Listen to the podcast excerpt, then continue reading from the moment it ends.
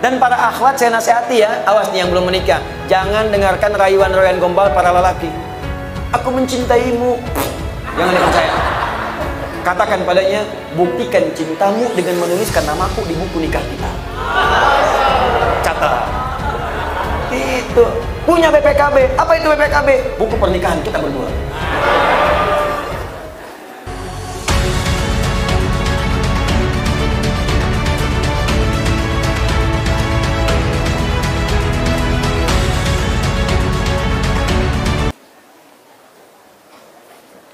Assalamualaikum. Waalaikumsalam warahmatullahi wabarakatuh. Boleh enggak Ustaz ketika sujud kita membaca doa apa yang kita inginkan terutama pada saat sujud terakhir? Boleh. Apa dalilnya? An Ibni Abbas radhiyallahu taala anhuma qala qala Rasulullah sallallahu alaihi wasallam Perhatikan innama aqrabul abdi min rabbih wa huwa sajidun fa du'a. Keadaan terdekat antara seorang hamba dengan Tuhannya adalah saat sujud. Maka perbanyak doa saat sujud Apalagi dalil Qurannya? Quran surah ke-48 ayat ke-29. Muhammadur Rasulullah walladzina ma'ahu asyidda'u 'alal kuffar ruhama'u bainahum tarahum ruk'an sujada yabtaghuna fadlan minallahi wa ridwana. Umat Muhammad itu adalah umat Rasulullah yang penyayang dengan sesama, yang keras terhadap penyimpangan. Engkau akan saksikan umat Nabi Muhammad itu senang sholat jadi kalau ada mengaku umat Nabi Muhammad tak mau sholat, dipertanyakan dia umat Nabi Muhammad atau bukan. Tarahum ruk'a sujada. Engkau lihat dalam ruku dan sujudnya. Yabtahuna fadla minallahi wa ridwana. Dalam sujudnya, dia banyak berdoa kepada Allah. Minta keutamaan hidup dan ridha Allah subhanahu wa ta'ala. Jadi kalau bertanya, bolehkah banyak berdoa dalam sujud? Boleh. Pertanyaannya, bagaimana caranya? Caranya. Yang pertama, kalau doa itu pernah diajarkan oleh Nabi dengan lafadznya, maka silahkan baca langsung dengan lafadznya. Sah. Selain ayat Al-Quran. Kalau ayat Al-Quran tak boleh dibaca dalam sujud. Kecuali potongan ayat yang diniatkan sebagai doa, bukan ayatnya. Misal, Rabbana atina fid dunya hasanah wa fil akhirati hasanah wa qina adzabannar. Diniatkan sebagai doa, bukan ayatnya.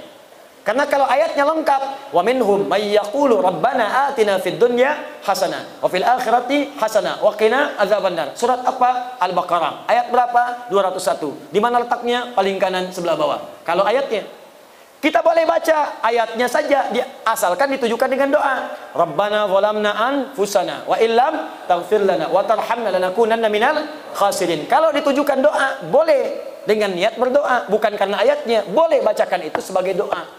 Kalau ayatnya ada di Quran, di mana? Surah ke-7. Apa? Al-A'raf ayat berapa? 23. Jelas ya? Kalau kita tak ada bimbingan bacaan doanya, lafadznya, atau bahkan, maaf, yang kita mintakan tak pernah disebutkan oleh Nabi.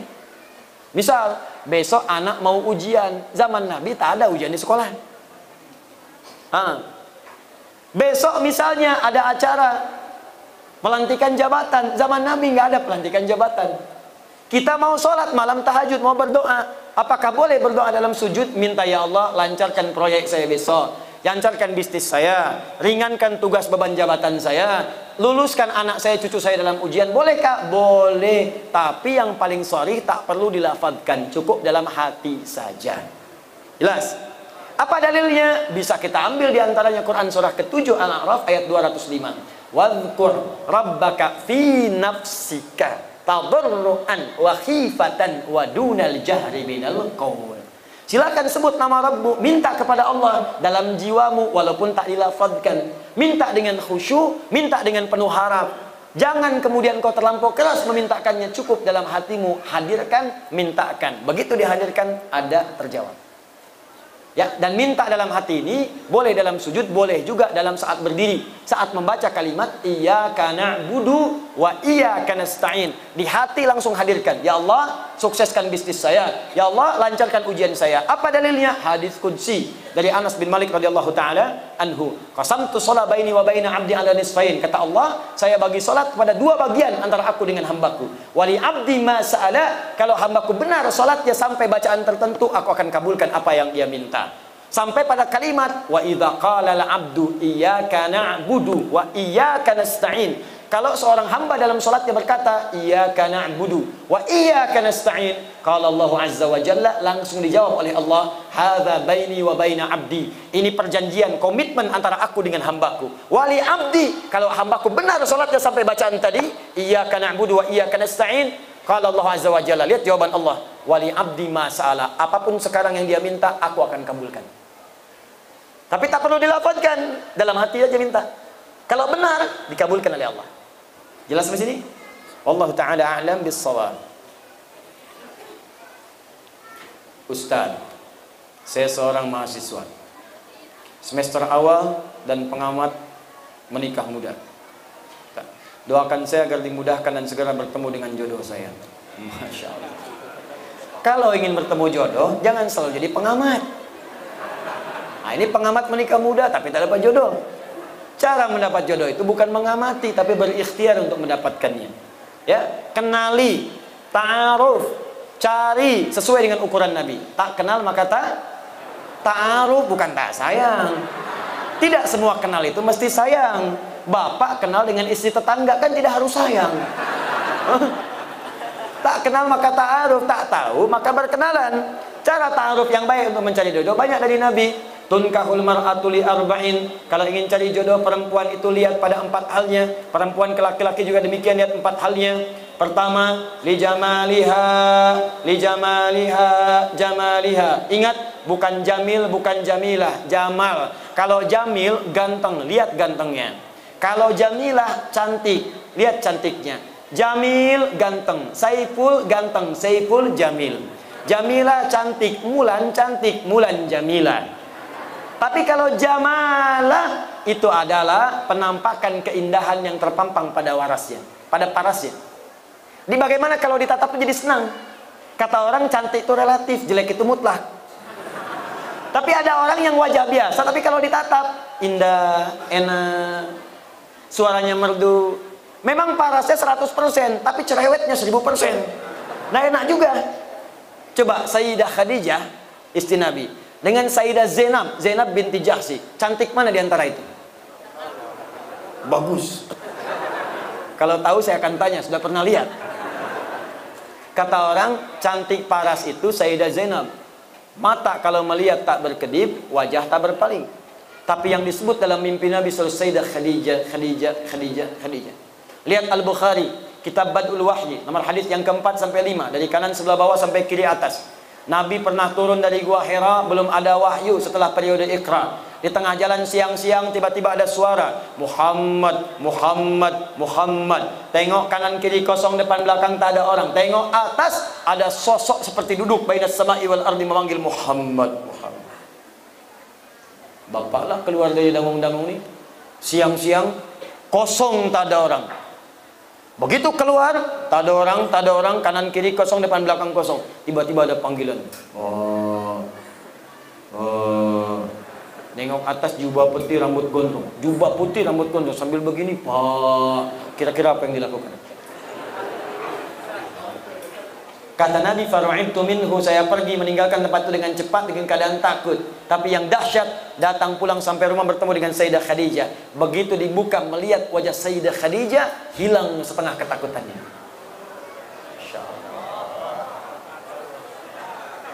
Jika dia ditatap maka damai hatimu kata Nabi. Calon istri yang baik ketika dilihat Sayyidah Khadijah baru lihat wajah istri masalah hilang. Setengah masalah hilang. Apa kata Nabi? Dastiruni, dastiruni. Di riwayat lain, zammiluni, zammiluni.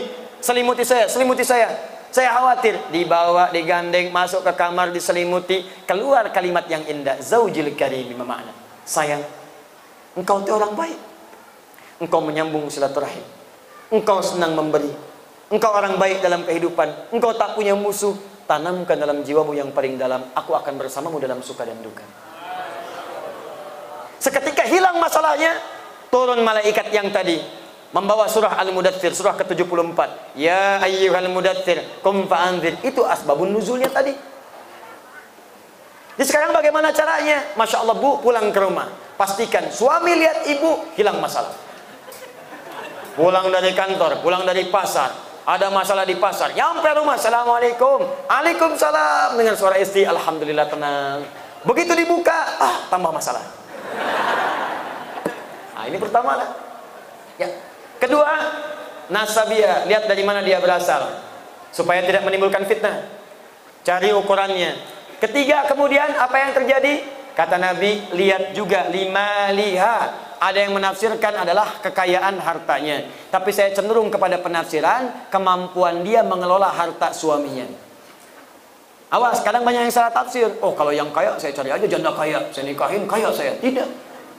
Saya cari aja anak orang kaya, saya nikahin jadi kaya. Tidak. Kata para ulama hadis sebagian makna di sini adalah kemampuan dia mengelola harta suami. Jangan sampai pendapatan Anda 5 juta, tapi zakat molnya dia 10 juta. Stres Anda. Untuk salonnya saja sudah 7 juta, capek. Yang terakhir yang keempat lidiniha, ketaatannya kepada Allah.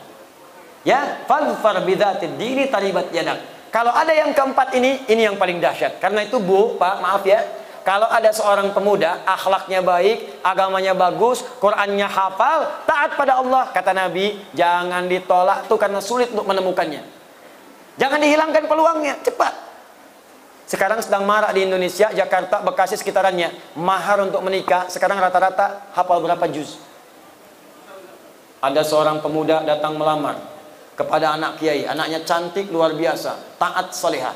Ternyata bukan dia saja yang datang, dua orang lain datang, tiga orang datang mau mengajukan lamaran. Begitu datang pertanyaan kiainya bukan yang lain, Quran. Ananda siapa namanya? Saya Anas pak. Hmm. Baca surat Anas. Baca. Bagus. Kalau Ananda siapa? Saya Torik pak. Baca surat At-Torik. Bagus. Yang ketiga, belum ditanya, udah pucat wajahnya. Kalau Ananda siapa? Saya Imran, Pak. Tapi dia tak hilang akal. Cuma panggilan sehari-hari, kulhu, Pak. ya. Coba carilah yang seperti itu, yang ikhwan juga demikian, coba ta'aruf yang baik. Kalau sudah jangan lama-lama, ya lamar dengan baik. Doa malamnya istikharah nampak dia besoknya lamar. Doakan sentuhlah ia tepat di hatinya. Maka ia akan jadi milik untuk selamanya. Oh, bikin status. Udah datang. Dan para akhwat saya nasihati ya. Awas nih yang belum menikah. Jangan dengarkan rayuan-rayuan gombal para lelaki. Aku mencintaimu. Jangan dipercaya. Katakan padanya buktikan cintamu dengan menuliskan namaku di buku nikah kita kata. Itu. Punya BPKB. Apa itu BPKB? Buku pernikahan kita berdua. Masya Allah. Kenapa nyampe sana ini? Dah, tiga menit lagi saya jawab. Bismillahirrahmanirrahim. Ustadz, bagaimana caranya kita berdoa kepada Allah supaya hati kita tenang? Hati kita terang. Caranya yang berdoa. Minta kepada Allah supaya diterangkan hati. Bagaimana caranya? Yuk kita mulai beberapa bagian dari Al-Quran. Pertama, tingkatkan zikir kepada Allah. Apa itu zikir? Zikir itu amalan yang punya pengaruh kepada hati. Selain tenang, nanti Allah akan turunkan cahaya. Apa dalilnya? Quran surah ke-13 ayat 28. Ala bi zikrillahi tatmainnul. Apa amalannya? Pertama salat, karena itu salat disebut dengan zikir. Apa dalilnya? Quran surah ke-20 ayat ke-14. Innani anallahu la ilaha illa ana fa'budni wa aqimis salata lidzikri. Tunaikan salat sebagai zikir kepadaku. Amalan kedua apa? Rajin baca Al-Qur'an. Rajin, rajin, rajin, rajin. Datang surau baca Quran, pulang kamar baca Quran. Walaupun tak harus panjang-panjang konsisten bacakan, maka Allah akan berikan hidayah dan kemuliaan. Apa dalilnya? Quran surah 15 ayat 9. Inna nahnu nazzalna dzikra wa inna lahu lahafizin. Lahafizun. Kami yang telah turunkan Al-Qur'an sebagai zikir. Jadi baca Quran itu zikir. Amalan ketiga mulai menghafal walaupun ayat-ayat pendek. Menghafal Quran itu bagian dari zikir. Apa dalilnya? Quran surah ke-54, ayat ke-17, ayat ke-22, ayat 32, ayat ke-40. Walaqad yassarnal Qur'ana lidzikri fahal min muddakir. Kami telah mudahkan Al-Qur'an yang bisa digunakan sebagai zikir untuk dihafalkan. Baca, baca, baca, baca maka akan terbuka segala kemuliaan. Ada lagi yang zikrullah, sebut nama Allah. Ya Abud, Ya Allah, Ya Rahman, Ya Rahim, Al-Asmaul Husna. Apa dalilnya? Quran surah kedua Al-Baqarah ayat 152. Fadhkuruni adzkurkum. Zikir kepadaku, aku akan menyebut namamu. Bagaimana cara berzikirnya? Quran surah ke-17 ayat 110. Kulid Allah, sebut nama Allah. Ya Allah, Ya Allah, Ya Allah.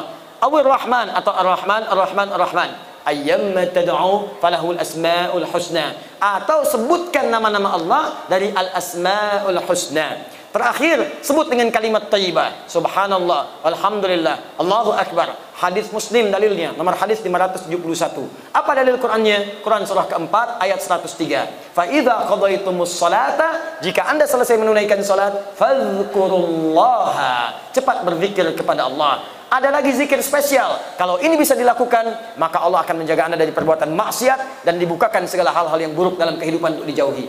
Apa zikirnya? Istighfar sebelum subuh.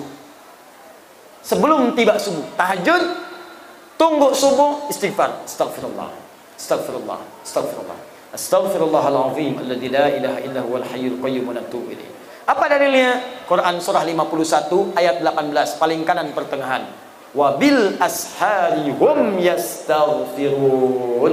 والله تعالى أعلم بالصواب.